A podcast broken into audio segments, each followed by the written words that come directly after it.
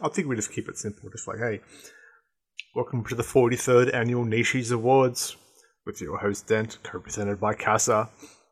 We're here as always with the awards for the best in tabletop for this year. Um, there's no real comparison or champion to what we offer, so that's why you keep coming back year after year after year after year, and we appreciate you. Fortified niche.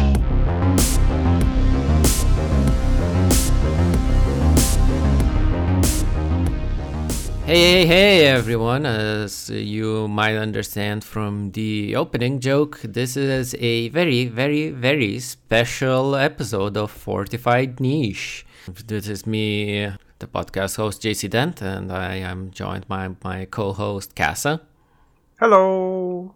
I'm also here, excited as always for our very special episode. The first of probably a couple.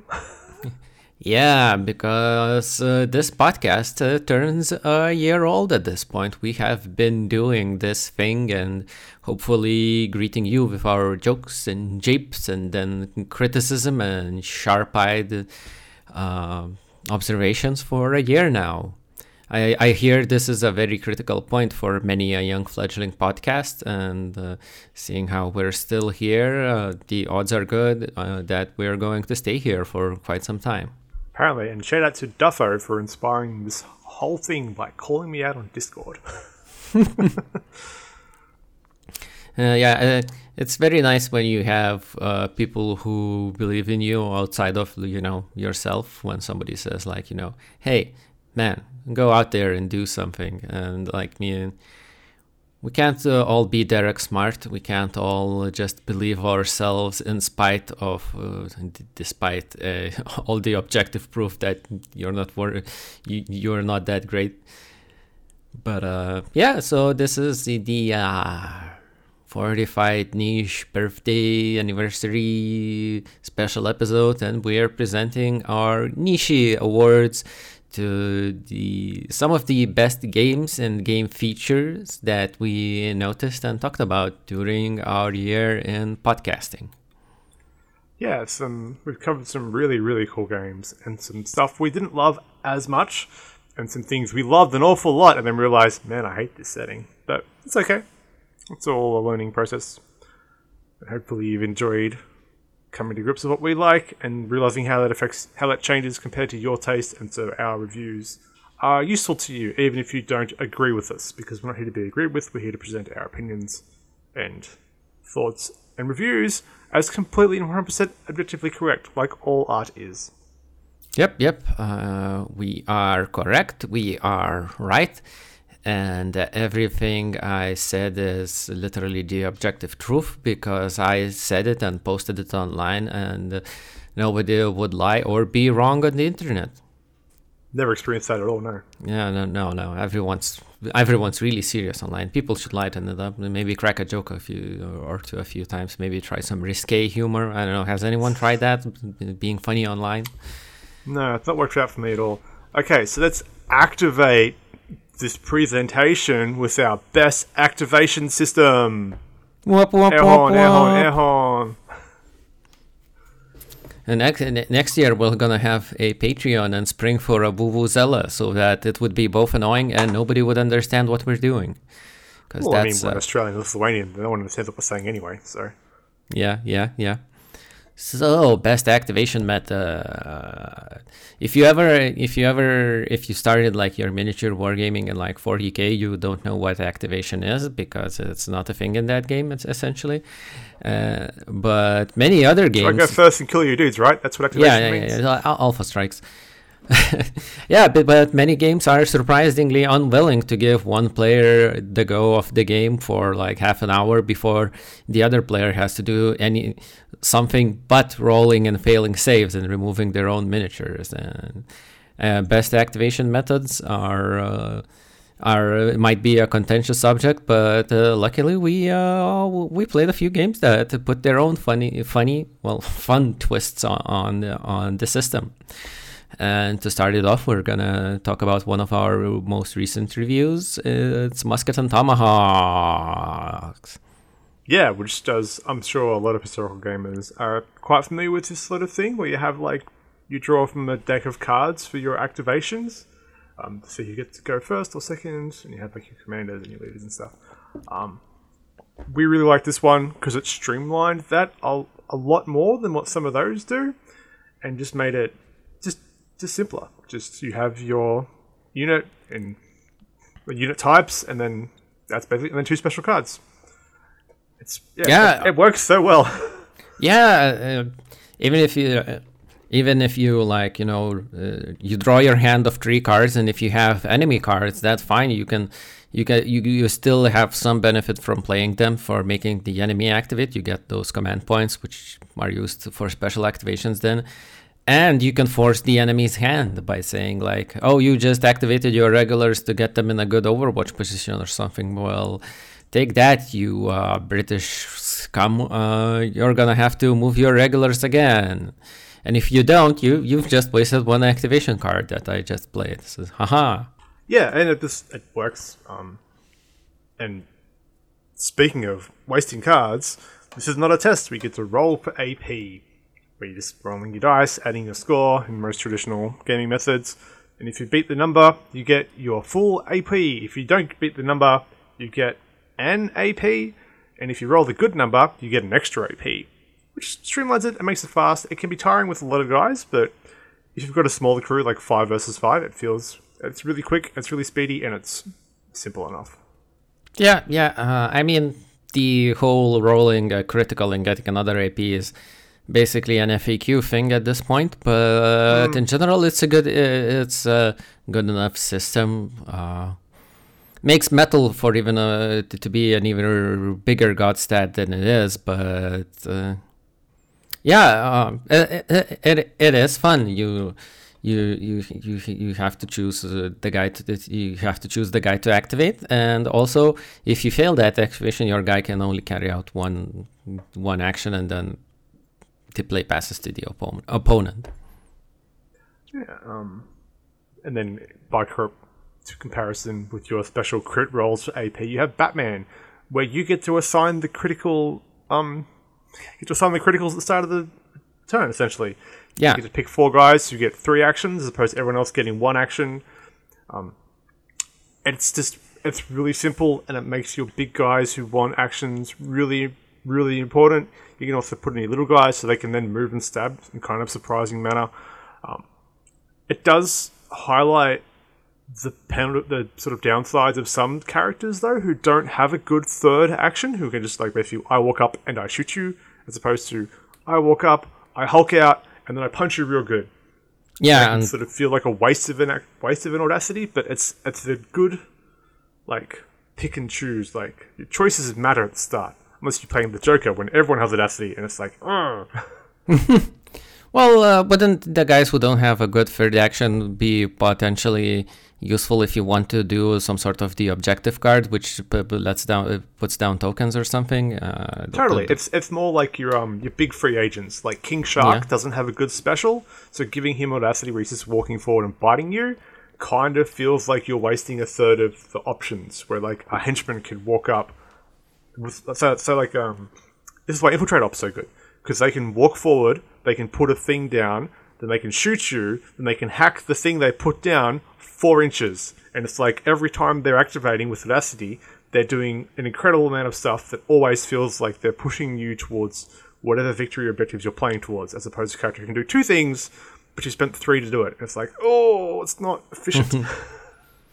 And the Audacity, I think, is a fairly cool name for the system. Uh, Yeah. Who dares wins.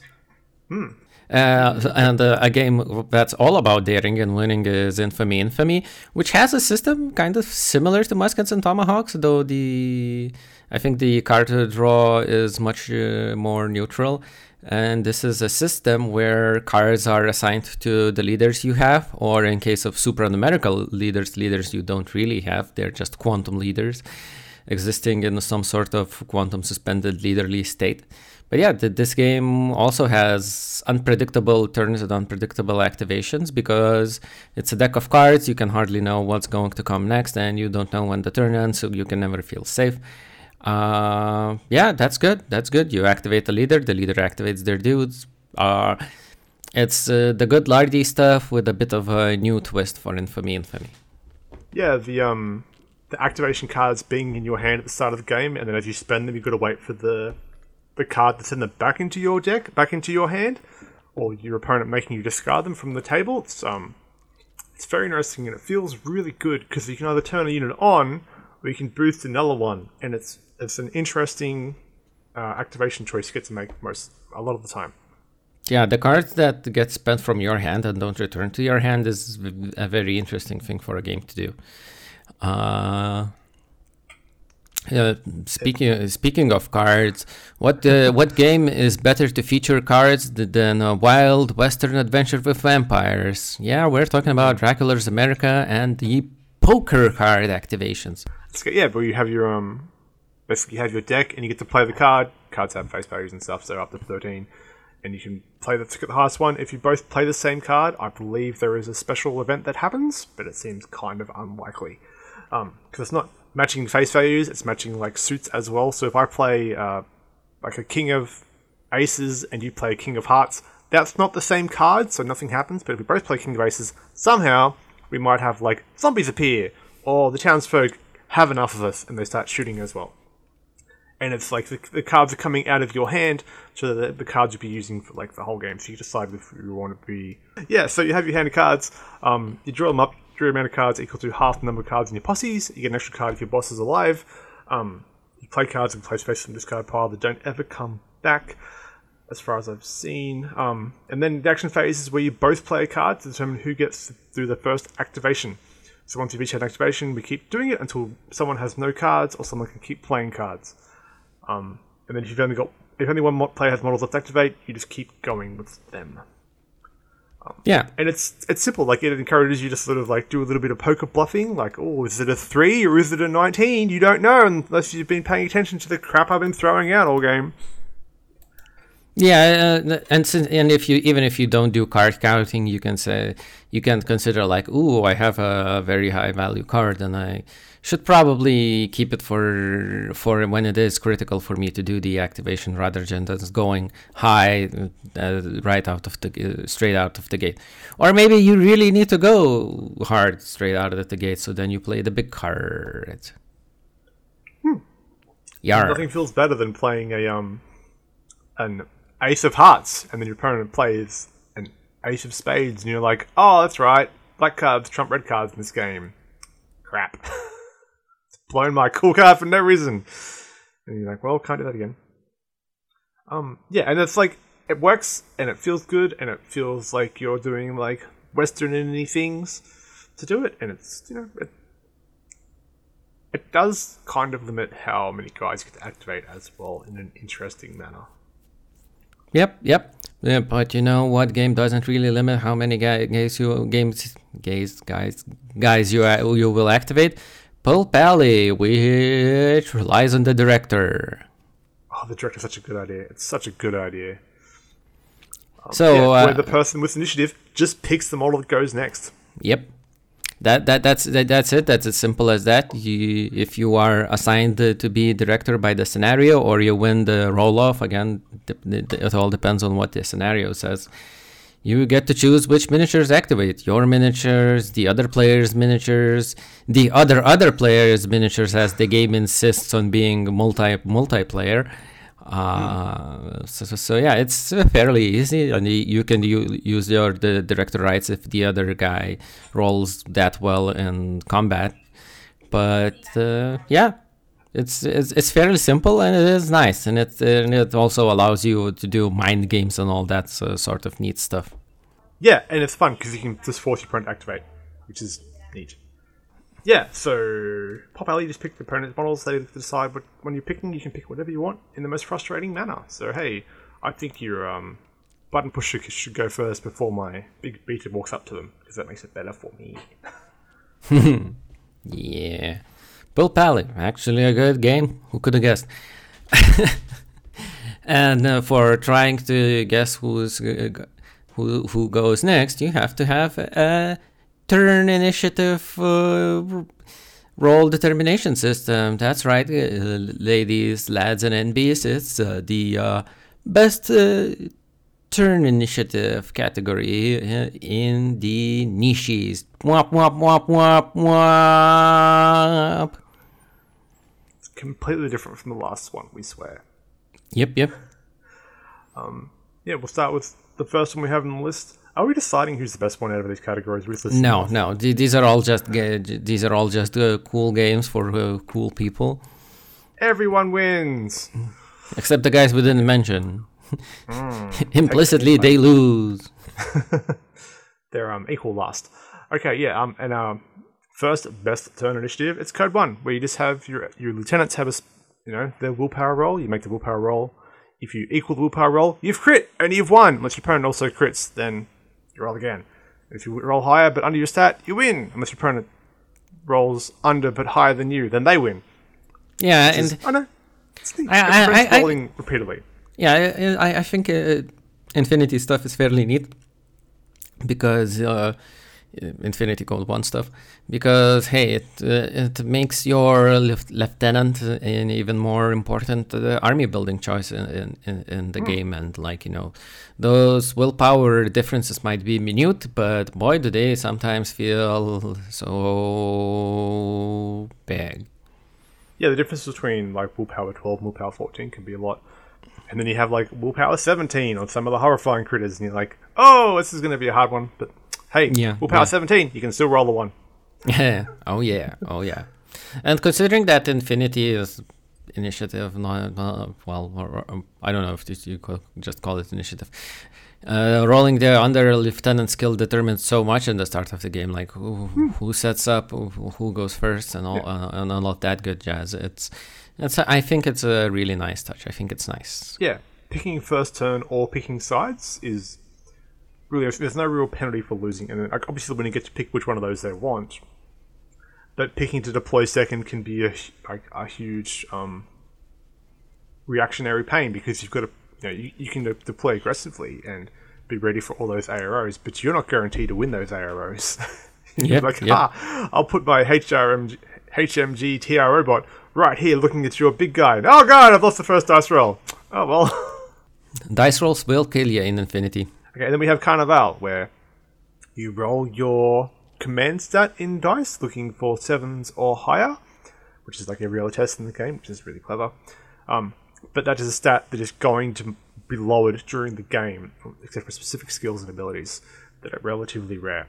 So you might start out with rolling five dice, looking for sevens or better, and then at the end of turn three or four, you look, you're rolling one dice, trying to do better. Um, yeah, and it's just you're rolling enough dice that it feels there is a degree of market improvement to having higher command and saving your command versus someone who's spending their command all the time. Yeah, yeah, that, that that tension about uh, spending your command to get better results now versus saving up your command to like get initiative later on, uh, I think is a good tension to have in a game.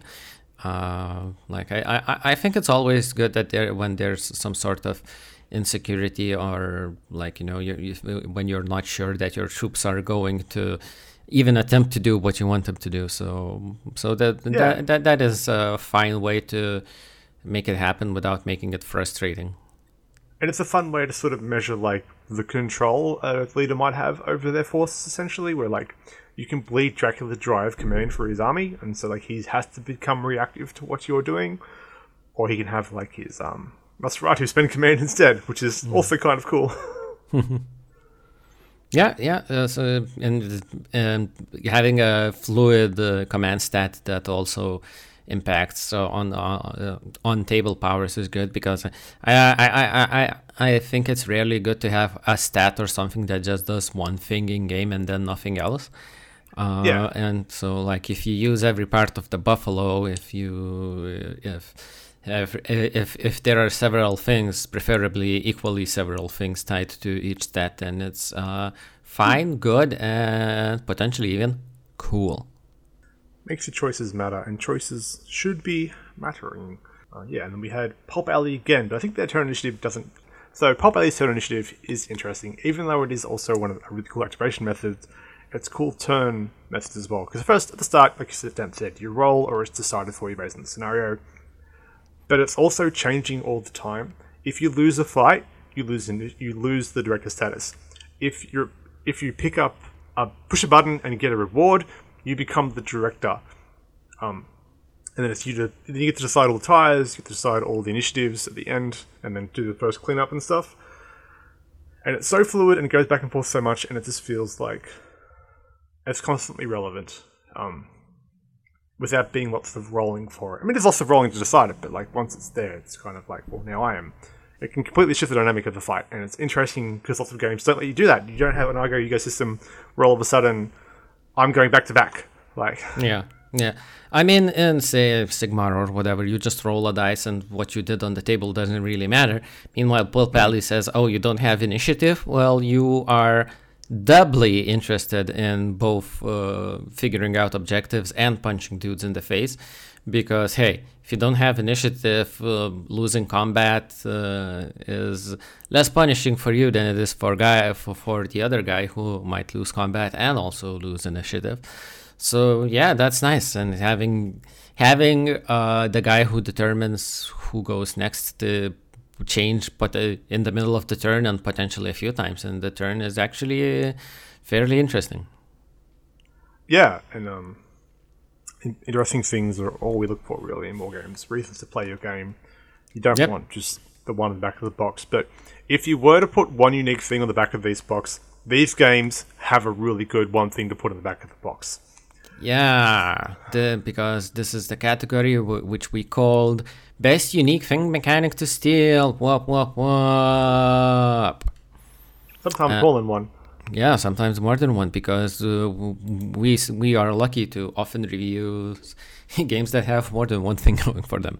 So to start off with uh, Reality's Edge, uh, Steal the Civilians. Uh, Oh, the because civilians are so good. Yep, yep, A battlefield that feels alive. Yeah, stops you feeling like big tough murder psychos and being like, oh no, there's guys watching us and they're here and uh, I don't really want to shoot a person. yeah. Well, what what we're not fighting uh, on a spherical cow. This battlefield isn't sanitized and like there's no no no live people here. Nope, uh, civilians and Infinity's Edge exist as both individuals and uh, groups, and you can sort of teleport between groups, and there are various interactions with them, up to including civilians drawing a gun on you. yeah, we can um, just spawn more sometimes with different hacking devices. It's just Yeah, it, it's kind of yeah, it's it's such a well done system for such a interesting idea, and it's weird it's not in, in these other games. Like, yeah, yeah. I Sometimes, that this is not a test. Why not? Yeah, yeah, yeah. Sometimes, like you have civilians as a special thing in say Force on Force, but this game has hmm. much more interesting and organic integration of civilians into the gameplay. Yeah, and it, it works incredibly well. They're incredibly streamlined, and there's very little. They provide friction to the battlefield while not themselves being a source of contention in using them. They are simple, they're easy, they're reliable, and the rules for them fit in like three pages. So, and that's mostly tables. So, yeah. Yeah, yeah. It's- it's- it- it- yeah, there's one thing you can't escape in tabletop uh, mi- miniature war games, and that's table. S- Tables. yeah. I, I tried for the dad. I tried for the dad choke, and I lost. And Uh, we love tables. We love lardy tables. Lardy tables are some of the sturdiest in the business. Yeah, And if Infamy's morale really lets you feel like what you're doing matters to people. Yeah, Infamy Infamy has the morale table, kind of like Chain of Command does, where anything anything bad that happens uh, to the to your force has a potential to drive the for the the force morale down, and that is great.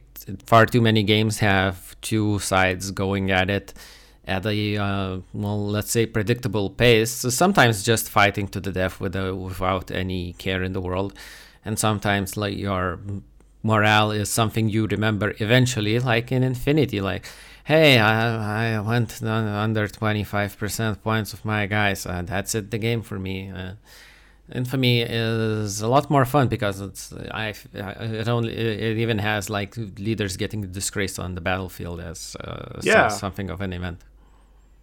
Um, just to just like shock building up to matching wounds, and then once that happens, it's like, oh, hang on a 2nd we're all in a bad spot.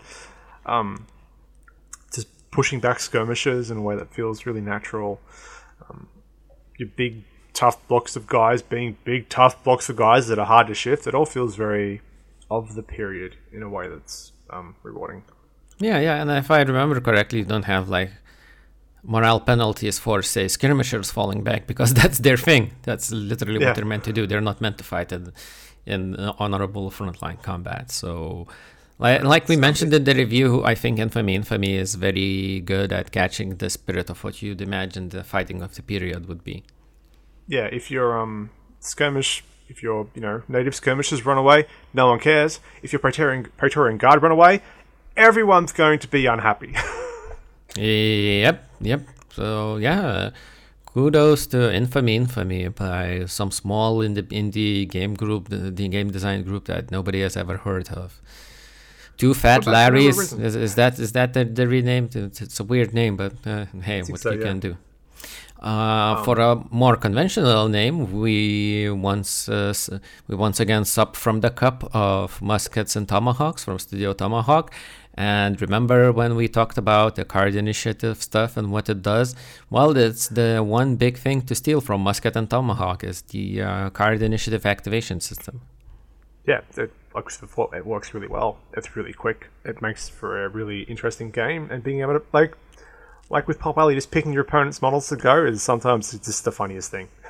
Yeah, yeah, it, it's it's it, it- it's good. It's great. Uh, we love it. Uh, put it in your game. Um, alternatively, put in the Batman Audacity initiative system because that also works really well.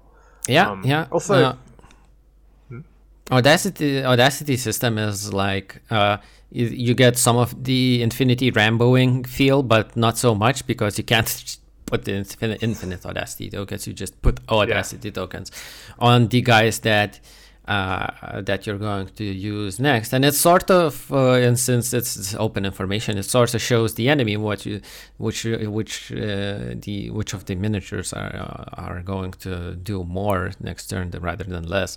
So it's also still mind and psychological games uh, in there. So that's so that's nice. And also shout out to their um, objective deck for being a really fun way to do objectives. Like you see some other game companies doing like um, scenario and deployment and mission type decks, but um, actual card decks for the whole objective system that are like twenty groups of cards, like from one to three of each. Um, it works really well, and cards also have resources, so they either add an out of game out of the tabletop warfare section sort of resource management as well through resources and you know just an extra movement or shoot or put down more suspects or make a suspect into a movement marker it's so much Yeah, so uh, much the- cool stuff and so much cool design space to play with Yeah, because uh, unlike say Infinity Objective decks, those are constructed by you and according to the force that you have. So like you know, it, it's definitely going to it's definitely going to work with you some way. And if even if the cards that you draw don't work, you can always just like you know burn them off.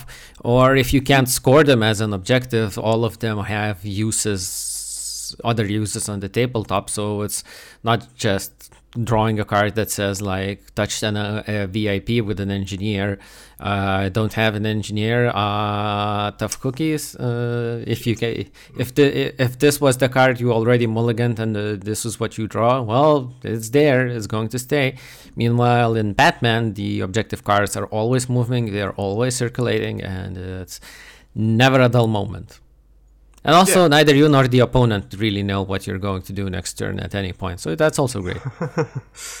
yeah um they have they are working on a new edition well, not a new edition even more cards as well for the game to go up to a 30 card hand so like more cool options more cool choices All cool right. things. Speaking of more cool things, Silver Bayonet has a couple of cool things in it. Um, Yep. Fantasy in something that's not like Medieval, non-medieval Medieval. fantasy. Well, the Yeah. 30s. It's refreshing. It's really clever. Um, the Polling Time. This is a cool. It's a cool spot to add creepy stuff. Um, shout out to it and Carnival for making fantasy stuff in periods that aren't just the same three. Um, and their two dice types to make it a one roll game. Is just works really really well. Yep. It feels good. You roll two dice, bam, done. One of them is zero damage dice, one of them's not. So, okay. Yeah, it's faster. It's uh, uh, it's faster. It's uh, simpler. It's better. it makes it less swingy as well, rather than the D20 being like the whole spectrum. Like, nah, D10's pretty reliable, makes my armor more matter, matter more. Um, yeah. Easy- Wizards, uh, wizards uh, of the coast and their D20s have been have caused innumerable damage to the gaming uh, to the gaming industry. Yada yada yada. Yeah, and then we go back to Pulp Alley again for a different reason. Yeah, it turns out there are many reasons to go back down that pulpy alley. This is why we're talking about. Uh, this time we're talking about the fact that everyone can shoot and everyone can punch because normally uh, your your characters in Pulp Alley don't have a specific weapon in hand. They have their shooting stat and they have their punching stat, and you can fluff it up as much as you want. And if you use uh, skill abilities and tags, you can like add stuff to the way you punch and the way you shoot things. There are optional rules to say that hey, your guy is armed with a rifle, so this is the tags that he gets, and these are the drawbacks that he has. But normally speaking, you don't have to uh, say worry like you would in Necromunda that your melee guy is absolutely incapable in range because you had to spend everything on range. The way the skill systems works is like you'll at least have a d6 in shooting, which is which isn't much, but it, it- it's more than your say a regular Yeah. grunt in Necromunda would get because it doesn't cost money and you have to put that skill somewhere. You can always, almost always throw a rock unless you've gone really, really, really hard into punching, and then you don't need Yeah. to throw a rock because you're probably punched them in the face already. Yeah, yeah.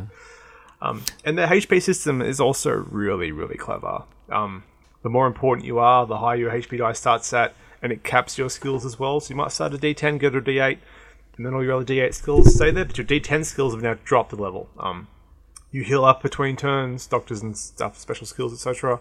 can heal you up as well. It just it doesn't punish you for being hurt, and it prevents you from dying in one turn because you can't ever drop more than one level. Yeah, no, whole no, which is good. Yeah, no matter how strong the attack is, you can't drop uh, more than a single level from a single attack, which is like, sure, that's enough to take out a D6 Mook, but D6 Mook don't matter, your big tough guys matter. And since they have health levels to spare, they can they can remain on the table and keep on trucking, and if you add some annoying abilities on them, they can keep on trucking even more. Yeah, it's, it works so well. Um, speaking of keeping on trucking, Oathmark. Oathmark. The- The main reason I well uh, I always ever want to do Oathmark was the kingdom building mechanic, which uh, the game doesn't come with actual preset factions or sides. The way you do is like you do this weird uh, circle thingy, and then you fill it out with like uh, choices of territories and uh, and stuff. And according to those territories, you have you get types of uh, units uh, and races of units and stuff. So if you say ever played Warhammer and thought like you know elves are always on like the verge of like you know not disappearing and stuff, or maybe the elves are just really bad at making babies. So you'd think it makes sense for elves to do the conquistador thing and maybe hire a lot of local mercenaries and stuff. So if you wanted to make a elf kingdom that has an, an, elite elf leader and an elite core of elves, elves, you and then the rest of the slots of for skirmishers and regular core line types are filled out by more uh, more uh, dis- disposable, easier to breed humans. So that's that's what you can do in the game. Yeah, and there's not a whole lot of restrictions for where you start from and where you can go. If Yeah. you get a theme one, you can probably build towards it. There's a lot of reliability, except for some mutually exclusive things that make sense within the fiction of the world. Yeah. And speaking of world fiction, Conquest. The, the game with game. yeah the, the game with card draws and all the fiction you could ever want. Uh, we draw a card to activate a unit, but generally units have an on-draw ability. Like your commanders might have like get to push a guy forward or make an attack, or just something that makes the act of drawing itself much more interesting. Rather than just like, okay, I've drawn them, yeah, they can go. And you draw your guys, and they can go. It's like, no, I've I've, I've drawn my um, orc wizards. He's now going to summon a giant foot to crush you, and you can deal with that for a while. I guess because they're probably more like as uh, Mesoamerican wizards, uh, they do something Yeah, yeah. much more horrifying. Th yeah, th- those are more like you know Aztec, a- a- a- Aztec wizards and stuff. So, and since you since the factions in Conquest can get pretty wild, like those space clone elves and stuff, and I think you had a draw event where one of the Ferromancers or something would just resurrect the guys on draws and Yeah. something. Boy, he did manage to stack some weird. Res- uh, re- On draw, some- he summon he he restores the stand, and first action he restores the stand. Second action he restores the stand. Third action, I don't know. I guess they walk forward. Hmm. now that I've resurrected a unit around myself. So yeah, conquest conquest activation system is generally, I guess you'd say, okay. It's just you know you arrange your cards in the deck, you, the enemy arranges his cards in the deck, and then you draw from the deck. And when if you draw a card uh, for a unit that you have multiple of, you can choose which one of those will activate. Yeah. Uh, So it, it, it, has some fairly neat cards with the cards already, but the, the uh, uh, draw activation things are also an interesting twist on it because hey, something is happening all the time, and if there is and if there is something that we all want in all of our games is, is stuff to keep happening. Yeah, and not every unit has a non-draw event, which is good. It makes the special characters more special, and there's skills and stuff you can buy for your guys to give them generic EO ones. Um, and speaking of not generic art, our um our best art or minis in book or you know graphic design in general, niches, Wah wah wah wah wah. starting with this is not a test. We've clearly worked at this for a long time, making a Yep. gorgeous book with this tremendous looking miniatures. Some art, some tremendous looking art inserts and, uh, and all those stuff. Great and some sure. cool, cool, cool miniatures, uh, like I like I like I mentioned before. I think I saw some converted uh, historical, uh, some converted historical Romans uh, to carry around signs instead of shields and stuff. Oh, so with yeah, laser guns. yeah, TNT TNT rulebook just looks nice. is uh, fa- fairly easy to read, and uh, it has both photos and pictures, which are evocative and, uh, in, well, not intriguing. Basically, evocative. Why did yeah, which is basically say this whole list. Um, like Baron's War has a mixture of really nice, um, historical looking art, um, contemporary art, and just some cool minis painting photos of to really make you think like, wow, I could have an army that looks like that if I were like much more time rich and Yeah, yeah. learn how to paint good. Yeah, yeah, like pe- pe- pe- people who have uh, who have learned their histories back in school and then haven't updated stuff uh, yet will think that like medieval era was like the dark age. Not true. This is like uh, Renaissance lie by a bunch of Greek booze, and uh, uh, but like you know the medieval were. A lot of invention and stuff, and also a lot of colorful dudes trying to kill each other in like uh, surcoats and whatever. So if you want to look at like to be colorful. yeah, yeah. You, th- you think Warhammer invented the Bretonnia out of uh, whole cloth? Like that? You think there wasn't precedence for knights looking blinged out as fuck? Nope. Uh, Baron's War shows that uh, in even ye dreary old England, uh, the famous, the all the fancy, fancy pants people who wanted to kill each other with swords and stuff uh, appreciated looking snazzy as balls while doing it. And honestly, the same could be said for um, Muskets and Tomahawk and Infamy. Infamy, both really cool historical games lots of cool art to get you thinking about the period and how to paint up your guys and what to make them look like. Um, neither one stands out more than the other one. Just following from Baron's War, I think they're both basically manage it. Yeah, my, Same amount. Infamy, Infamy is good by uh, using uh, pictures of like miniatures on the battlefield to, to transform them into uh, schemes and drawings for it for illustrating rules, and also for making my heart break in that I'll never have the reason to buy all those. Uh, cool looking romans and uh, paint them up because man that book has some sick nasty romans baby Oh, for sure, for sure. Um, and moving harder into the graphic design, we have Forbidden Psalm, a Morkborg. Yep, Forbidden Psalm, the Morkborg Mordheim uh, is zine Life for Life, but this is but this isn't your sad Xerox single color zine. This is uh, everything we can do in graphic design in one book.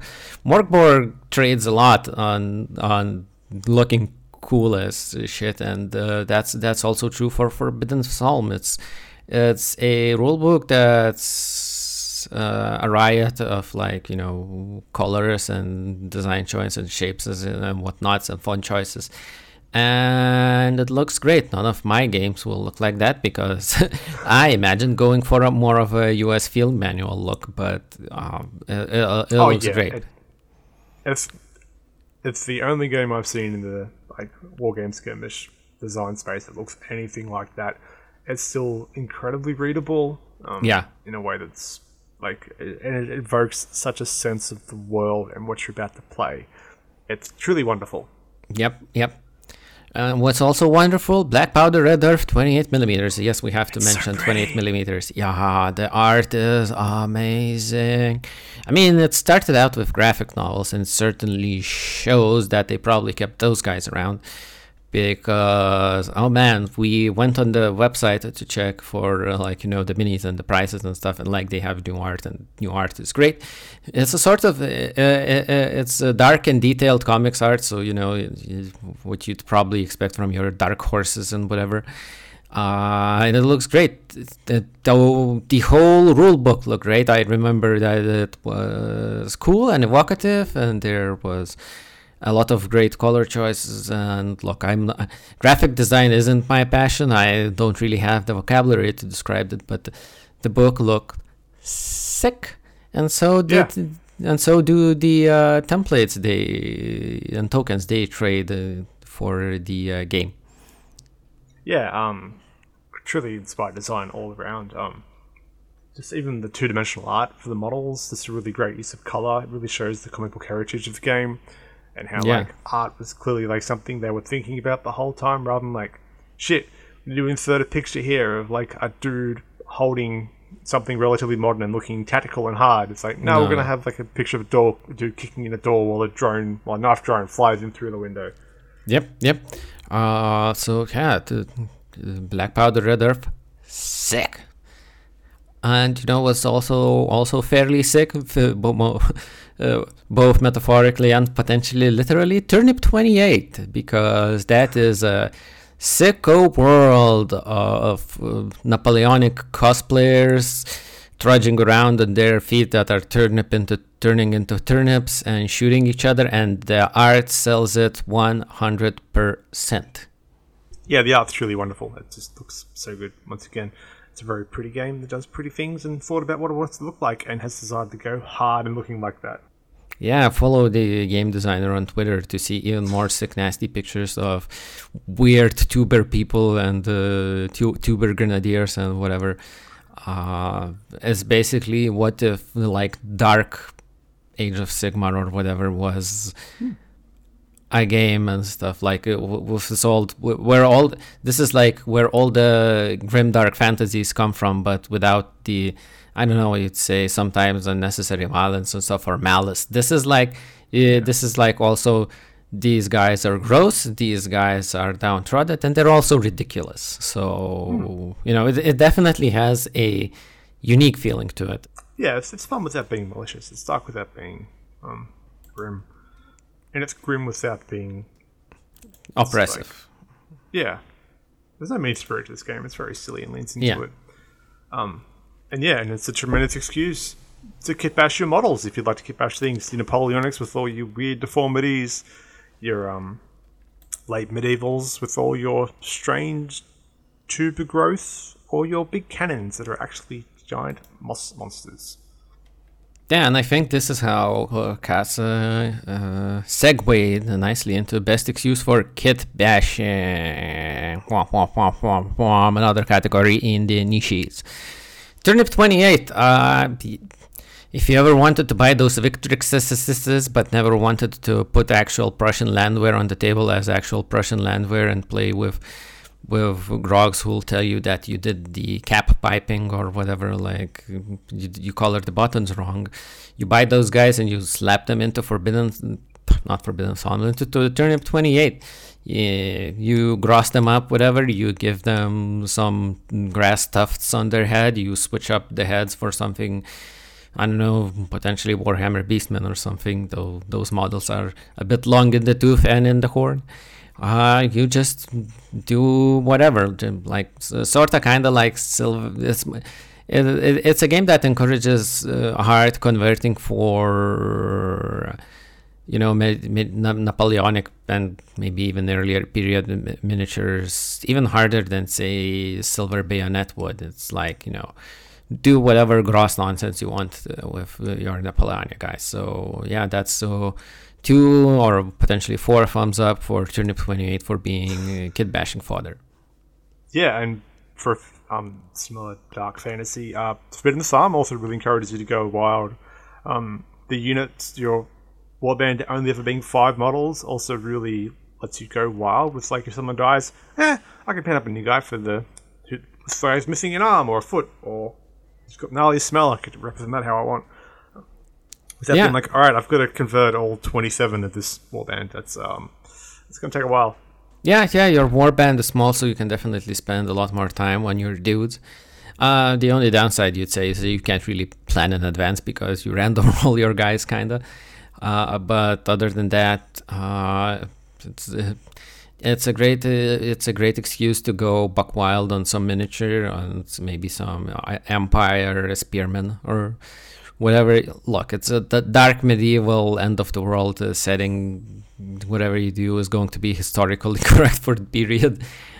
Yeah. And like speaking of end of the world, we've got Zona Alpha with your Oh, yeah. high speed low drag mercenaries coming out and finding a bunch of weird shit to be cool with. Um probably not as much converting as the others offer, but it lets you much more specialize your guys and get a bit like gear porny with them as well. Yeah, yeah. Especially if you want to use war, war Warsaw Pact gear and stuff. Uh, If you want to, go, if you want, if you for some reason want to do those coal scuttle helmets that the East, East Germans used to love, uh, if you want the, if you want nothing but AKs on everyone, uh, this is your game. And like you know, if you played Stalker or you've seen how Stalker looks, you can, you know, buy weird gas masks and or the weird uh, MOLLE kit package carrying stuff, and maybe even paint the guy with an NK, uh, with uh, with an LMG and uh, like tracksuit pants. So like, Yeah, you know. um, lots more freedom to have your weird postmodern, mo- modern, contemporary soldiers doing Yeah. strange stuff with all of the gubbins in a way that's really goofy and fun. Yeah, I mean, what you gonna say? This is not the to- TONA for uh, stalkers in like 2025. Get out of here, stalker. Uh, this Of course, I've got the AN94. We Yeah. found it in a um, portal to another world. Don't worry about it. I have an A AA key in 1971 because I found it uh, with my box of pre-ordered Battlefield free. You can't say that this is ha- didn't you couldn't have happened in a universe where uh, Chernobyl is a paranormally active zone. And uh, speaking of not kit bashing miniatures, Uh, yeah, but like if you've got to go there, you might as well go straight to the shop for some official stuff. Um, for best official miniatures, such as like Knight Models' is Batman minis, which are all great, and you know the Two Face Gang Lister, the Harley Quinn roller derby guys look amazing. yeah, boy, this is how diorama we, guys, but yeah, Yeah, this is how we open our best official miniatures, Nishi. Womp womp womp womp. I'm taking the button away from you. Ah. yeah, yeah. yeah, Batman looks dope. The models they have are great. Um, the DCUMG also looks pretty good, and the Harry Potter guys, I guess, if you care about that. But the, the Batman stuff is where it's at. The starter boxes all have dope guides that work really well for the game. Um, yeah, I'm not. I'm not a fan of the diorama guys, but they definitely have because like I have certain brain worms, but the rest of the guys who are just guys and stuff, they're they're cool. They're dynamic if you want them to be, and yeah, uh, th- th- th- those are so some dope looking official miniatures, especially considering Yeah. that you can get like twenty different flavors of Batman or something. Yeah, and like dope looking miniatures, you can't go much further past Code One without mentioning them. All the Infinity designs are really, really, really good. You get past the cheesecake stuff, which you know they, Yeah. they do do that, but otherwise, Yeah, I mean, there are bu- doesn't suffer that as nearly as There, much. there are bursts of Spanish weebs, of course. There's going to be uh, cheesecake stuff in there, but the rest is good despite being in Devil's Own metal. Uh, I I am paying my friend to assemble my Infinity miniatures for me, and this is working out swimmingly. Uh, but yeah, uh, metal is the devil, but the miniatures are fine looking, and you can you can you you can assemble an army for fairly cheap. And the uh, as far as I know, the official sets are actually good. They give you the stuff you're going to need for the basics and the, to play a game. And yeah, Infinity Code 1 is even better than that because you don't have to worry about too many units, as the Code 1 version has a more constrained unit roster with more constrained abilities and all that. So, hey, just get some cool units, painted up. And even if you. And, and, and, and even if you if you don't find the units to be your own factions units to be that cool, you can do the unofficial converting thing of just painting up dudes in your own colors like anything outside the uh, like some of the alien species or Ariadna is indistinguishable when painted in your faction color can't say that it's can't, can't say that these guys aren't mine they all look kind of the same so yeah, uh, get Yeah. yourself some uh, infinity Yeah, and like they look really, really good, and it's hard to get past that cool. They look the big, the fucking bears in spacesuits with giant hammers, man. What more do you want from your games? If it's not that, then we're not going to be friends. I'm just sorry to say. Ah, yeah, that's why I'm not going to say my next comment. Instead, get some uh, get some uh, and models for Cold War Commander. Oh, they're so good. They're so good. So small, but so good. Yeah, 10 millimeters isn't God's own scale, which is 6 millimeters, but it ain't 15 millimeters either. So you are not tempted to, to buy a Team Yankee starter and then never pl- and then never play Team Yankee. Uh, yeah, 10 millimeters is definitely a scale. Some people do really enjoy it. Don't know why. But Pendraken has some really nice Warsaw Pact stuff, and uh, yeah, go get them, Target, or play some games. Yeah, good good correction of both sides. To be quite honest, there's um, lots of options and lots of niche ones too, and more seem to be coming all the time. Yeah, so we recommend Cold War Commander as a game, and we go recommend Cold War Commander miniatures, I guess. Like, sure, it's As military history, so like, it's a military history. You can't get trademark T55s. uh, You can't do a chapter house about uh, like, hey, these guys produced T62, we produced T62 out of whole cloth. No, we've never heard of the Soviet Union tank design. But yeah, go so go get those miniatures, and Yeah, you can. like, um, And uh, and for further savings, get some Carnevale miniatures. oh, they're so good. They're so good. They're all so fun. Um, yeah, just all your favorite Assassin's Creed knockoffs, all your favorite um, Vatican enforcers. yeah, yeah. The guy with the giant crossbow and the small child desperately trying to hold it up is just one of my favorite sculpts of all time. It's just ridiculous. Yeah, they really have some neat sculpts. Uh, of course, again, I have Lots some. personality. Yeah. yeah, I have some brainworm about, around about some factions, but other guys are uh, definitely cool and good. Um, And uh, I, uh, as far as Cass say, it's affordable, and when he says it's affordable, it means something because he's in Australia and they're paying like three hundred thousand percent uh, Queen King's own pillow tax or something on those things. Well, we are in the arse end of the world, reachable Yeah. only by boat. So, I mean, it makes sense for the mock up, but I mean, I mean, just, yeah. Yeah, I mean, uh, all the shipments that go to Australia have to pass uh, through the Here There Be Dragons part of the map. So that, I guess, uh, makes it a little expensive. But hey, and that's some good stuff in Carnevale. Yeah, and lots of options for any kinds of. Within the breadth of the setting, there's a lot of on display. Um, moving, which is reminds me of the Song of Ice and Fire, which also has some really cool miniatures. They're all in that weird board game museum plastic, but you know But they they, work. They're, yeah, they already come come assembled, and I think they uh, come in colors that in the plastic color that matches the faction. So the only thing you have to do is take them out and paint them up. yeah, which can really speed up the game. It'll come with the blocks you need to put them on. So, just it's an easy way to have a really effective looking force. And the NPCs trait lets you have a lot of the cooler characters that won't normally be seen on the board, which is Yeah. fun. Yeah, uh, I loved it as a solution to put the, the characters in the book you would never put on a battlefield into the game and stuff. It's a smart way to do it rather than, say, making an invisible cyber Alfred ghost in Batman. but Uh, yeah, yeah. yeah, so yeah, so Song of Ice and Fire. It's a neat, neat rule set that comes with neat miniatures. Yeah, um, and which from one of you guys, you can look at the Black Powder Red Earth guys who have some incredibly cool um, modern military badasses who do bad things, do bad air quotes people in the search of rare earth metals. yeah, yeah, yeah.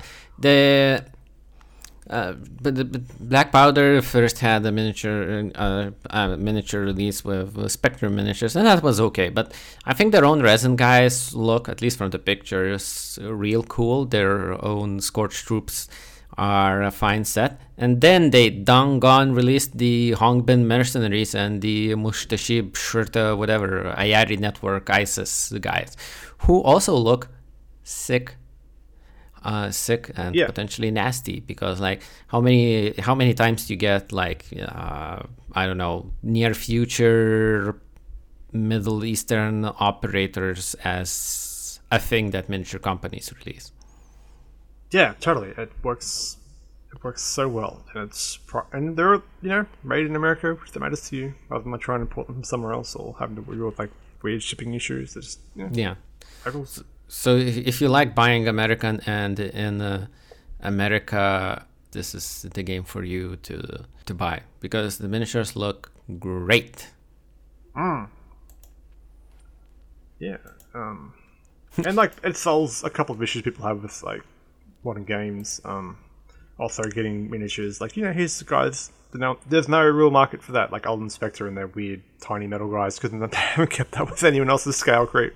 So BPRE are really out there smashing it. Um, and speaking of solutions to issues, um, Best solution to issue. Womp, womp, womp, womp. oh my god, Sorry for anyone who's gangers. Yeah. Sorry for anyone who was listening to this episode as their fall asleep aid because we don't do any disruptive intros. But like, hey, this only happens once a year. Yeah, um, I, we think that Pulp Alley solves the gangers issue of your generic mooks that don't really matter, and that it's there to fill space or the activations, or earn XP later on to become cooler. Um, with the guys who a gang of guys, there's five dudes, four dudes, six dudes who just are there to be be tough and hard to shift and push buttons and attack. Yeah, You you don't pain in the ass. Yeah, you, you don't you don't have to worry about resource expenditure of, uh, on, on them because you're not expending resources. Like, hey, it says this is what the D6 guy has, and so if you choose a D6 guy, whatever you do to him, you fully accomplished him and fleshed him out as a person and stuff. There isn't no infinity like, oh, do I go with to- boys over toys or toys over boys or what toys can I give to the boys? Uh, you don't have to like pinch pennies and like. Uh, buy the guy's shitty pistols and stuff. Like, hey, this guy is a D6 mook. He's D6 competent in all, all of the things. Uh, let him onto the field. Go get him, Tiger. do your best. Here's a knife. Go kill that guy. I believe in you and your four friends. um, Code One and Infinity, etc., have solved the issue of sitting there while your opponent does their entire army's turn. Yeah, Their um, ARO system. Yeah, yeah. Infinity IRO was like, it was the first weirdest game I guess I encountered back in the second edition potentially of Infinity and stuff, and that that thing like. You're never as a, as the non-active player because Infinity has hard turns. No, no, no. I I finish all of my shit, then you do yours. But while I do my shit, your guys can react and shoot me, and uh, Yeah. They can punch, they can move. And uh, th- that just keeps you going because uh, I remember once watching a 30k bat rep where uh, a, a bunch of uh, Raven Guard uh, veterans were just sitting in a, in, in in a corridor, and then a dreadnought just walked up to them and blasted them off the board with a plasma cannon shot, and I was like, man, that f- must feel like shit, like just sitting there unable to do anything. And in Infinity, you most of the time are able to do anything, and shooting at an enemy is rarely an uncontested role, and uh, uh, you risk stuff merely by moving. So Yeah. that's good. That's You're good. never That's sitting good there for both players. doing the equivalent of rolling saves or morale for your guys while the game happens at you. You have choices and options, yeah. and and you can you know you can just bide your time and let them fall into your trap, or you can just start doing hail mary shots across the board and just rolling for crits. Yeah, yeah. If your if your uh, uh, ar- ARO bot, total total reaction bot uh, is rolling four HMG shots against some guy in uh, thermoptic ammo, I mean, um, how it's called now, mimetism minus three, minus six. Uh, so if you if you're going to roll four, di- if you have the option to roll four dice, scoring at ones or twos on a d20, fucking do it. Some hilarious shit might happen.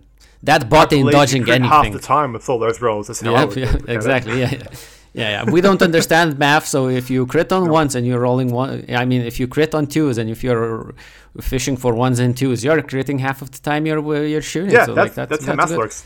Yeah, yeah, that's entirely how math works. Uh, yes, do it, shoot it, shoot it, shoot it. Yeah, and with like um, mimetism and thermo camo and just hiding uh, musket tomahawks sort of tells you how you can resolve that rather than being a binary state. It changes depending on how skilled you are at finding guys. So your um, natives troops or locals are much better at spotting guys hiding in the bushes than your out of state ir- irregulars. They're know, also better they're- at hiding. Yeah, weirdly enough, um, if you know the terrain, turns out it's an advantage. and and there's no dice rolling. It's just like if you're in the right circumstances you're going to spot them. If it's in the wrong circumstances you're not going to spot them. It's great. It was because like the first time i discovered actual spotting rules that happen for everything was in battle group and i was like shit yeah that's great. World war ii game where you're not omniscient and you don't always see everyone everywhere and shoot them with perfect clarity that's amazing. And turns out you can do even better. You can just remove the rolling from the equation. It works. Yeah, and this it still lets you like hide your guys and make them really hard to spot without having to stack modifiers to dice or anything of this, anything of that, like anything like Yeah. that. So there's no you're not failing the dice roll while like looking an inch away from the guy. It's like no, I I, I can see you. Yeah, yeah. No. I don't care. There's a thunderstorm and you're a native in like the spike forest of plus three stealth. I I can't see you. I'm literally on top of you. I'm stepping on your toes. I'm invading your personal space as well as, as, as well as colonizing you, which is double rude of me. Uh, so yeah, that's that that that that is a great system. No, uh, no XCOM 99% chance to hit things in this in, in, in this system.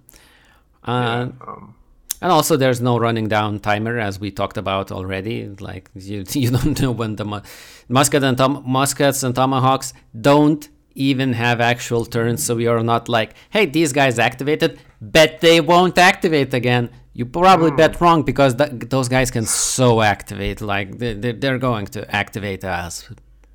Oh, a lot of times it's kind of that's kind of terrifying. yeah, yeah. Um, you can't just uh, you can't just leave a corner of the map uh, like you know untouched because like hey oh those guys just activated so i have nothing to fear from them. I am free to move wherever i want and do whatever i want. Hell yeah not having to worry about things.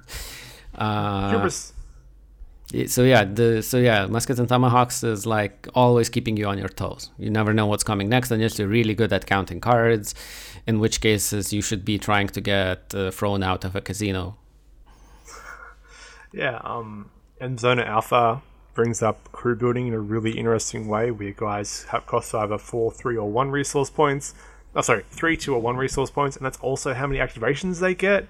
So your boss is worth more intrinsically to your rank and file guy, and it's just so obvious and so clear, and it lets you build a list that's like a bunch of rank and file guys, or four or four or five just super hard experts and Yeah. it immediately um, makes your gang feel just different. and it's also great because like it's a bit of an issue but also a great thing that resource that uh, equipment doesn't cost money at the start i think you just get stuff you so uh, outside some of the, let's say, balance issues or maybe something like that, you just get stuff, and you not just get get stuff, you get stuff you would never give to a newbie in other games. Like, would you buy your shitty ass gangers grenades and med packs and say Necromunda nope. or anywhere else? No, you wouldn't because money is a precious resource and I can't really waste it. But meanwhile, in uh, it's a lot more freeform in Zona Alpha, and you can get some cool stuff on less than cool dudes and yeah. it's uh, and it's good. It's great. If they, if they say even did some more uh, limitations on what you can get, some dudes like say like no assault rifles for newbies or something like. I, I don't I don't I don't hmm. entirely remember how the system is. It still would be good because you they get a roster of things to choose from, and you don't have to be like, uh, is it really worth it to put uh, the gun on the, the guy and do I have the money? Yeah, yeah, yeah. Yeah it, it gives a certain sense of freedom and a certain sense of like, hey, this is a whole arsenal in front of me. Why am I not using the whole arsenal? Uh, in other game, the answer would be like, well, you don't have the money to give grenades to everyone. Mm. You were finding so, yeah. the, the cost efficient one, and you're going with that. Or you're yeah. playing some sort of freeform narrative thing where you aren't trying to do effective stuff, and I don't know what you do. I guess you just have fun with your friends, whatever that means. Uh, yeah, this means you're a British man over 50 years. Uh, you, the game, you talk about the game in a closed Facebook group. You're still mad about the Yahoo group going down. Uh, yeah.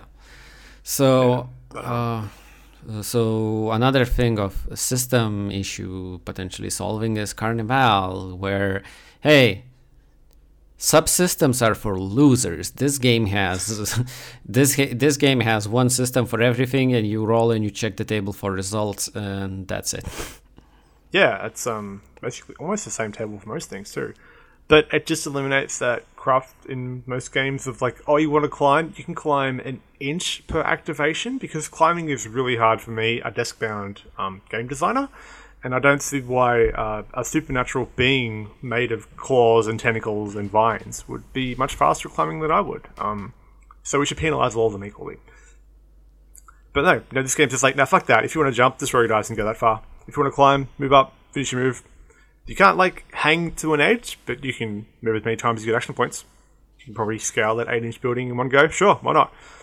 Yeah, yeah, uh, and like I said, there aren't exactly. Oh, this I rolled the, these dice for jumping and these dice for like shooting, and the, this one is roll over, this one is roll under, and uh, yeah, it's it's it's just, it's it, it, it, it's an elegant for, solution to yeah, a problem that other games like to fall over and think makes for interesting friction points.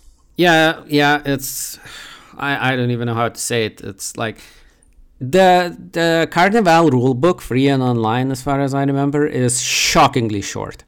And for yeah. a shockingly short rulebook, the uh, factions have a shocking amount of design depth and differences to them. So, like, damn boy, it's, it's just clever. Um, and speaking of clever things, the Song of Ice and Fire and its NPC board, as well as the NPC units themselves, or NCUs, I think, non-combat units. Yes, my mistake um, just work really well. They've all got a card that makes them special. They've all got all these generic abilities they can do that make them special, like an extra movement for you guys, or attack for you guys, or making opponents panic. It's just it's such a good way to have your guys that aren't known for holding a sword, yeah, represented, and you pay points for them as well, so that you can take a legion of super berserkers, or you can take a guy that's really good at scheming the opponent off the board, and it's such an exciting thing to have to choose between.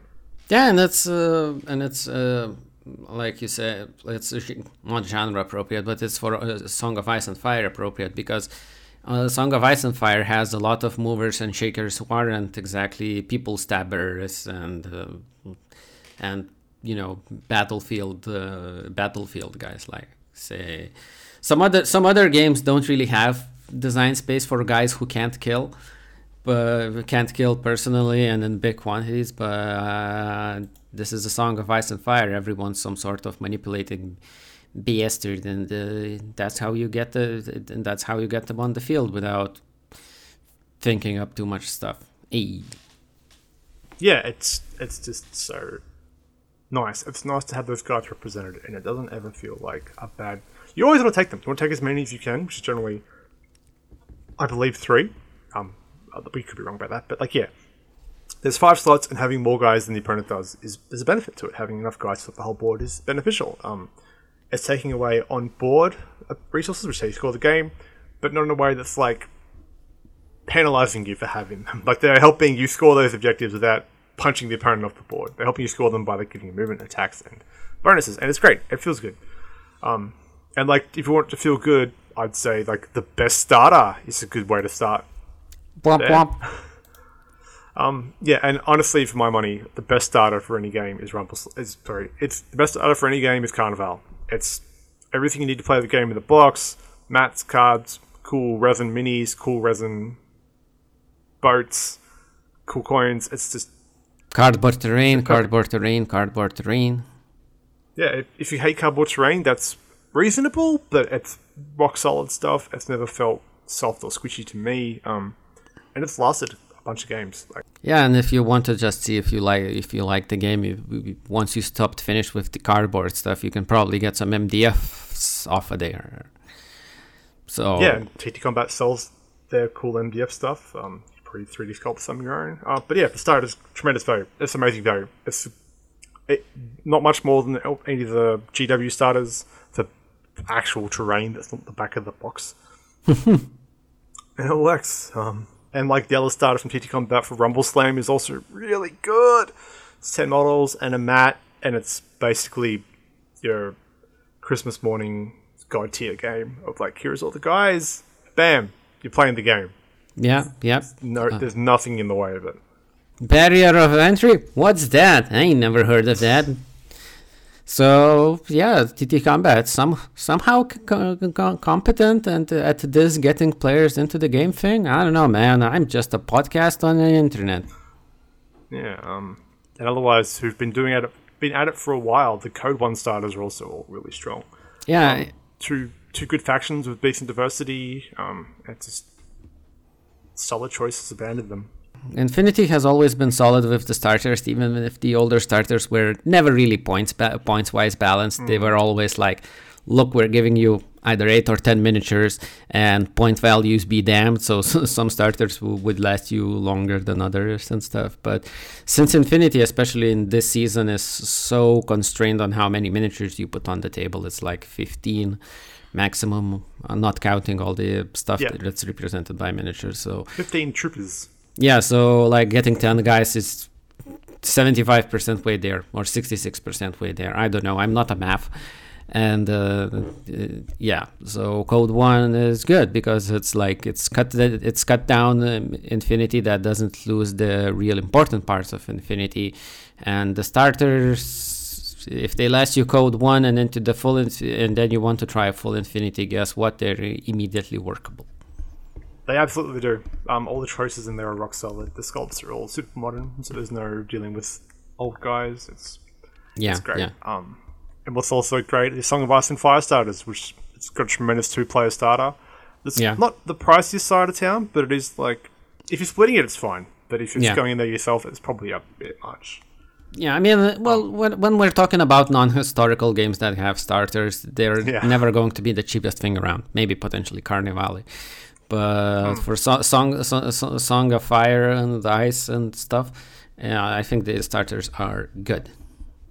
Yeah, no, for sure. If you know what the faction you want to play, the starters they have on offer will get you going in a really easy way. I'm not sure how like meta powerful they will be, but if that's not what you're going for, um, and even then, if you have to get a couple boxes to pack it up to build it up to the tournament standard, it's not going to be the worst feeling. Um, unlike Yeah. Conquest, if you're trying to buy it now, which has some incredible starters that were way better value with the Kickstarter, and now Yeah. kind of looking a bit unlikely. But to get started playing the game, they're tremendous. Yeah, they're they're good for starting the game if you if you can get a time machine and go into the past where you could have gotten them on a on a Kickstarter. Because I think we discussed it in the episode that uh, Conquest is on the pricier side of games. But yeah, it's also not a game where you need a tremendous amount of guys. You can get away with just a start on a box or two, and it's fine. Um, I mean, that's is a why good sign of like, yeah. that's why they released the uh, skirmish version of the game. I think because you you Yeah. need less guys, fewer guys. yeah, it's um, It's, al- it's almost one of the games that we wished was better. We don't almost wish we, we was better. Oh, Conquest is among our games we most wished was better. Womp womp womp. Category of niches. Yeah. yeah, and we'll just we'll start with probably the main one, the big one, the one you all know is about. It's Oathmark. Yeah, Oathmark is uh, the most snooze fest of a rulebook we ever read. It wasn't particularly exciting, and going over the unit stat lines, it was like, mm, the, mm, the difference between orc and a human is like one stat in one direction or something like it. And was kind of sad and stuff because the kingdom building thing is the killer app and the killer feature of Oathmark. Yeah. And the, Uh, the game itself, without that, okay. It's just everything, nothing made it exciting. no, no, no, no, no, no, nothing exciting, I guess. And thankfully, this was before we had played the uh, Song of Ice and Fire because that game, I think it killed the rank and flank games for me because it said like, hey, you know all those games that- require you to track how many guys are per rank or per flank. What if, what if, what if you didn't need to do that? It was like, damn boy, this game is great. Though we still wish, no, we don't wish it was better. It's already good. so yeah, we wish Oathmark was uh, was was better in those kinds of circumstances. It, it looked more um, interesting. and- it read more interesting. And honestly, same with Silver Bayonet. We've brought it before. It's a tremendously cool setting, let down by some really weird mechanical choices that inform the flavor. Like, why is, why is wearing armor on a horse slow you down? Why are horses so slow? Because it, it, it has a, it has a lot of fun things going for it. It has some evocative missions.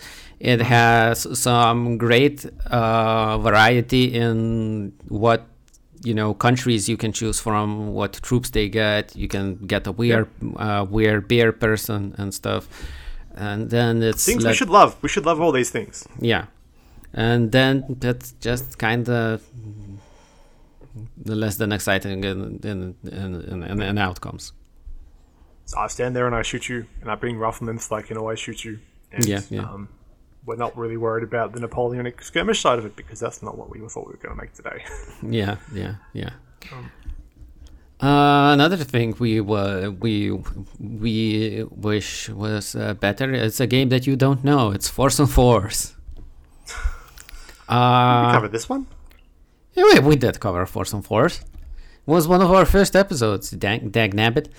And uh, there are two things you you could wish that was better. One is book layout, because currently uh, was like hot garbage, and I don't think there had been any news for the second edition of Force on Force coming out since five ever, and uh, yeah, so that's one of those things because it's an interesting system, and I don't like.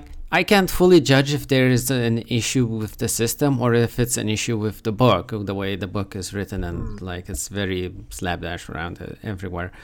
Um, and the other thing we mentioned is like, mm, maybe maybe don't drink uh, deeply from the cup of Western imperialism and stuff.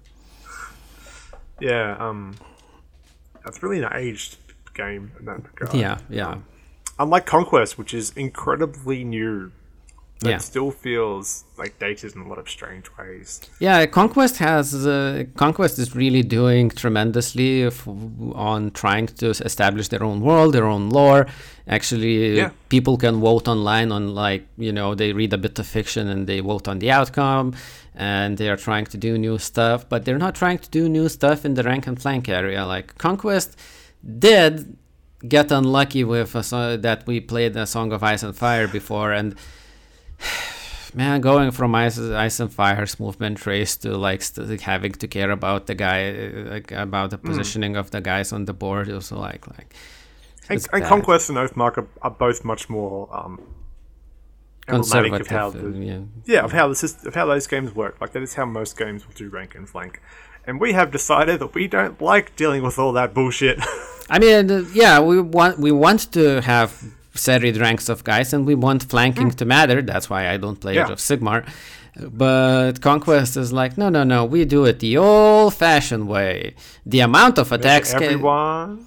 Uh, the amount of attacks depends on how many guys you have, and sometimes it doesn't. Sometimes depends on how many stands of guys you have, and you're like, no, please, what did I do to you? But I'm sorry, uh, whatever it was. I'm sorry. yeah, and it's like they have great ideas, like bring it, starting with light units on board and then bringing in reinforcements on your Yeah. front line as the front line moves towards like middle of the table and stuff.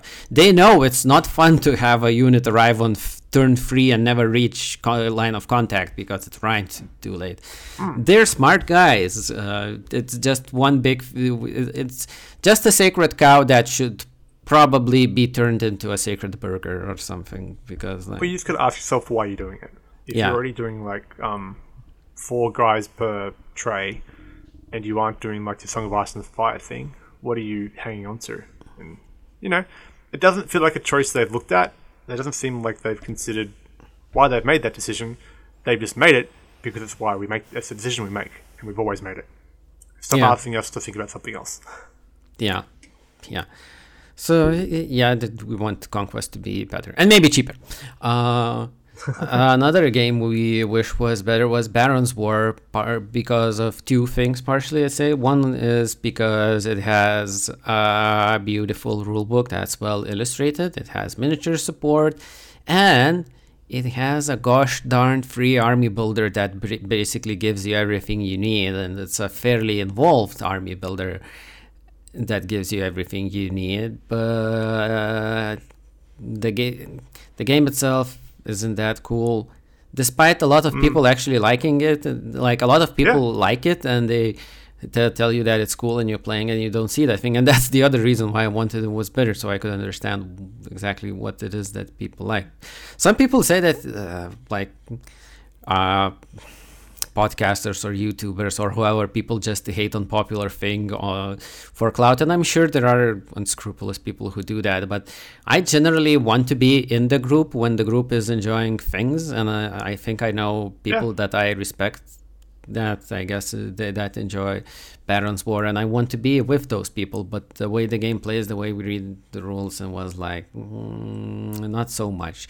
Shooting wins the day. Activate shoot the shoot the guys off the table, unsavable uh, deaths, and the entirely uh, pointlessly mean thing of not having unit limits, and then if. Uh, if a unit can't maintain coherency because you put too many guys in it because there aren't any limits then those guys or the entire unit just dies it's just So funny. it's yeah it's it's petty for no reason and no gain and it's like c- come on mac No, the, the reason is I bring my infinitely strong archer unit and I shoot your boss off the table turn one, and your whole turn one sucks. yeah Sure, they die, but I don't care because they've killed your boss and all of his best friends. yeah yeah i mean uh, that that's the other thing that you can game it game it game it out whatever and like you know uh that's that's that's probably and i really hate gamey things in games shock of all shocks i know those brain worms in my head are sure are fat and mealy and uh yeah it, it just encourages that and it's it, it and it is kind of sad with that i want to be Yeah. Uh, I uh, want to be in, in the number when the barons come marching in, you know. Yeah, and like it's it's a game we both can see why people enjoy, but didn't really click for us. Unlike say Reality's Edge, which just falls in its face constantly, just oh so many times. Yeah, for everything that Reality's Edge uh, does in a fun, new, interesting way, it also has a fun. It also has a thing where it blunders and falls flat, like the guns being essentially the same. Uh, But hacking being so cool, Yeah, hacking being so cool, but also f- featuring silly stuff like, hey, the hacking avatars have to use doors.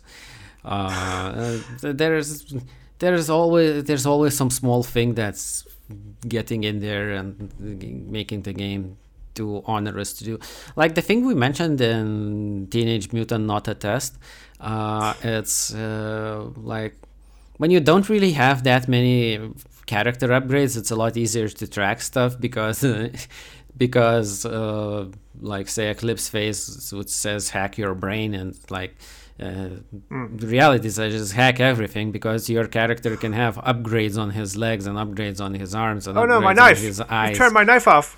Yeah, yeah. And this is my vi- it's my Bluetooth enabled knife, which is about as hard as hard harsh criticism of like you know Internet of Things as uh, Hardwired Island could muster. Oh yeah, put the Hardwired Island mention in this. Your bingo. Yeah, yeah. One day we're gonna make a really expensive an expensive set of bingo cards for uh, our own podcast because everybody has to do that.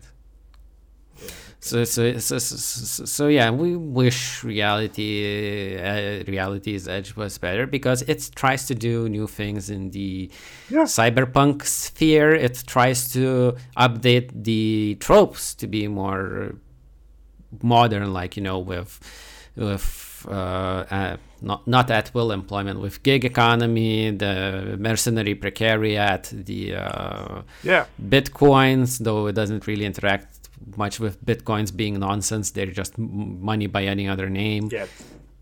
It's- Like his script. It's like all these games, we see stuff we'd like to like in them, and then it's just behind so much craft that at a certain point, uh, why are we digging through this? To, like, sure, I can I can dig through this mound of crap to get gold, or I could just go and pan in the river where it's nicer, and I'm sitting in a riverbank. Gold sometimes appears, just more enjoyable. to give a more mainstream reference and stuff, the way I looked at 40k's Crusade rules seem really nice and interesting and more flavorful than uh, than say some rules in Necromunda and stuff. Unfortunately, they are rules written for 40k, my a game I quit in disgust in the previous edition, and which hasn't done anything to endear me to it since. So. uh, So anyway, Dan, we're gonna bring in a new final niche. We're gonna have the host's best game that we reviewed, and I want to know what yours would be. Surprise! Surprise category! Haha! Oh man, I wasn't ready for this at all. Uh, I'm I, I'm being held at, held at gunpoint, uh, which is impressive uh, because uh, Casa is three continents away. I don't know if it's I know what mine recent- Uh, I don't know if it's just recentism or uh, like no, I I remember I, I don't remember others, but I I've been very impressed with muskets and tomahawks. like it, it does so many things so well, and it's like you know I'm an infinity head. I can I can see about thirty painted miniatures and twenty unpainted from where I'm sitting. But musket and tomahawk is like I don't know if these games probably impressed me so much, with, much the most with its design decisions. Just like uh, Infinity impressed me back when when I only knew about 40k. Uh, so yeah, it does so many good, f- so many things well, and so many things should be stolen from it when you're making your own game. So, Casa, to turn this back on you, what is your own favorite game of those that we reviewed? Oh, so it's a toss-up. It depends on the day you ask me, but it's it's Pulp Alley today, Yeah, and yesterday it was Carnevale. But Yeah. between those two, because they're both cool settings you don't see a lot of in this space, they both have really fun ways to play the game, and they're both really respectful of your time and how long it takes to set up, build a faction, play a game. Um, neither of them have much you could cut away mechanically to improve them, and honestly, combining them would be very, very fun. Yeah, yeah, the, yeah. I mean, I, I totally agree with I totally agree with your choices. Pulp Alley was a surprise sleeper hit of uh, like a, game for this podcast. Yeah, and like Carnevale just looks great. I've got a bunch of strain for it. The factions are all really fun.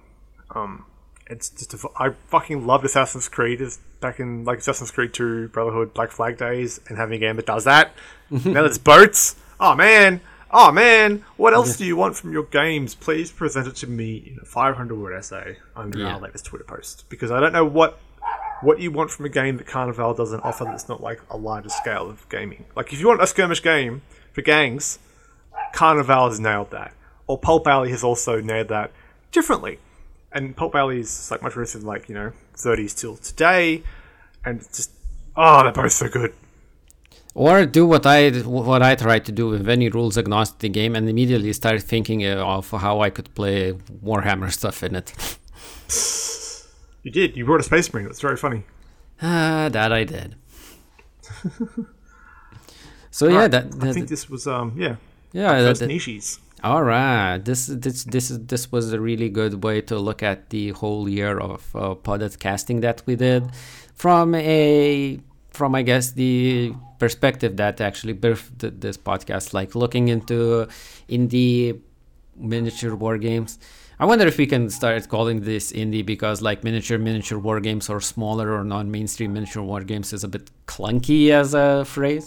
Uh, sound Ah, off in the yeah. comments. Uh, write SEO think we're all optimized articles about to GW too. Yeah, Sorry, yeah, like yeah. compared to the billion dollar elephant in the room that is GW, everything we've covered is indie, indie, indie. Like Oh, it's indie compared to Privateer's Press and even Mantic and stuff.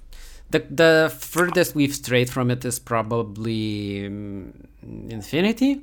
Though you can say Yeah. like, uh, TT Combat releases like eight games a year or something. But yeah, I, I think like I, yeah, just like there's like the privateer Press Malifaux weird level, like which I would I would honestly put it uh, CB on there as well for scale. yeah, and then 4,000 miles above that in the, in the upper atmosphere is, is GW. It's like Wizards of the Coast. They're just, they're not nice- in. they're- yeah, it's they're not. enormous fish. Yeah. yeah, it's not. Uh, we're not talking about different leagues here. It's almost an entirely Hmm. different game at this point. The way they have money and like uh, the market share they've conquered. But but hey, They're all indies compared to that. yep, yep. And but hey, you listen to us despite or or whatever the existence of our catchphrase or uh, a slogan and stuff. Though we do have a if we've missed something in our like look back this year, we'd love to hear about it. Um, email us, tweet us, add us, um, Yeah. reply to us, comments. um, look.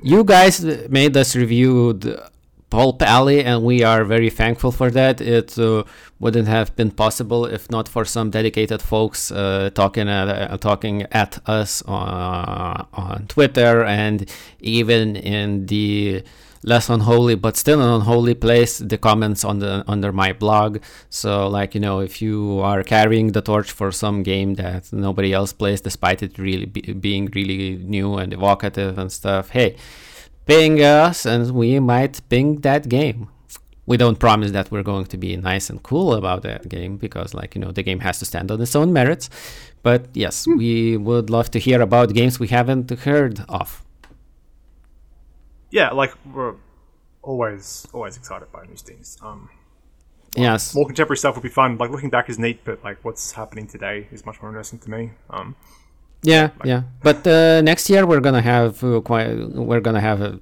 a few old games. I have one game that nobody hopefully remembers and stuff. But that, that that I'm that I'm twitching uh, with anticipation to inflict on Casa and everyone else. Uh, we also have some. We also have some older games that you know died, but still did interesting stuff and were interesting in their own right. And it would be interesting to look at them and stuff. So, and we'll also be covering new indie hotness and and coldness, I guess, in invariably. yeah, we're covering one new game next week. That's super exciting. This Yeah. podcast horribly. Yeah, yeah, yeah, yeah, yeah. The, it's one of those games that, again, uh, the people uh, recommended to us. Their own tastemaker.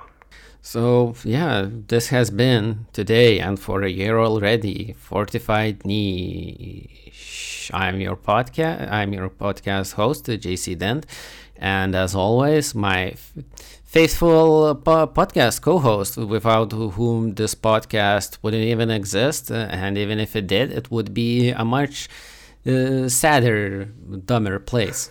Casa, woo! Yeah. Woo. And the best co-host, best host award goes to you. Aww. I hope I crushed so many other guys. so yeah, it's it's been a blast. It's been a pleasure, and we'll see you all next time. Bye. Bye.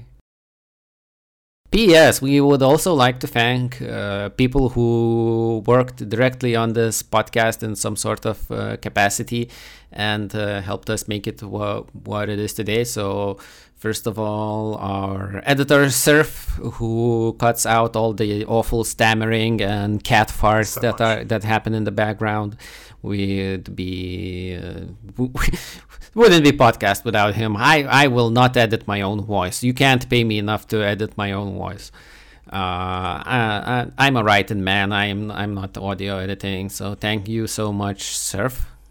Amazing intro intro by Bevan Tantu, who does like actual official TV show stuff. Like he does a lot of stuff on for big networks in Australia, which is wild to me. Um, Yeah. So he that was super cool of him to do that. I, Yeah. I love our intro.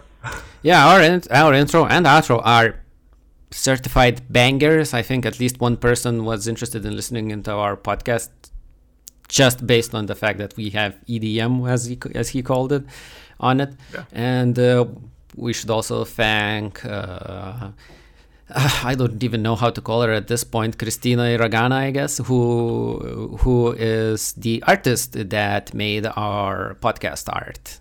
She she is a great illustrator. She did the, the uh, best uh, 30k TikTok about kissing your Primarch straight on the mouth.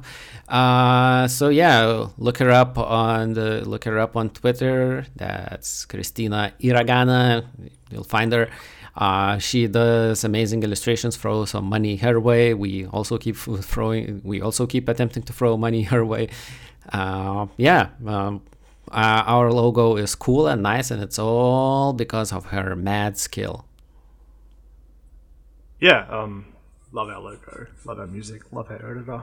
Um, Yep, yep. And all the all the publishers and developers that have like taken a chance and giving us a copy of the game. I can't Yeah. thank them enough. Um, happy to buy things, happy to get stuff for free and give it a quick look. Um, Yeah, yeah. you know, we're just two dudes operating out of essentially a basement and a spare bedroom. so, Not even the spare bedroom. This is my bedroom. yeah, yeah. So again, uh, this has been a blast, and it wouldn't uh, have been possible without the people who help us make this. yeah. and everyone else, family, friends, supporters, influencers, everyone. Yep. And listeners. And you. yeah, Ah. yeah. Keep listening. Keep recommending it to your friends. Keep adding us on Twitter. uh, yeah. Can't can't thank everyone enough for listening and making Yes. it such a cool and fun thing to do. yeah. Thank you guys. And You're the real Nishi's winners. yeah. Heart. I'm doing the small K-pop heart with my two with my two fingers and stuff. Casa is doing the big one. Uh, yeah, thank you all, and uh, let's do this again in a year. Yeah, we'll see.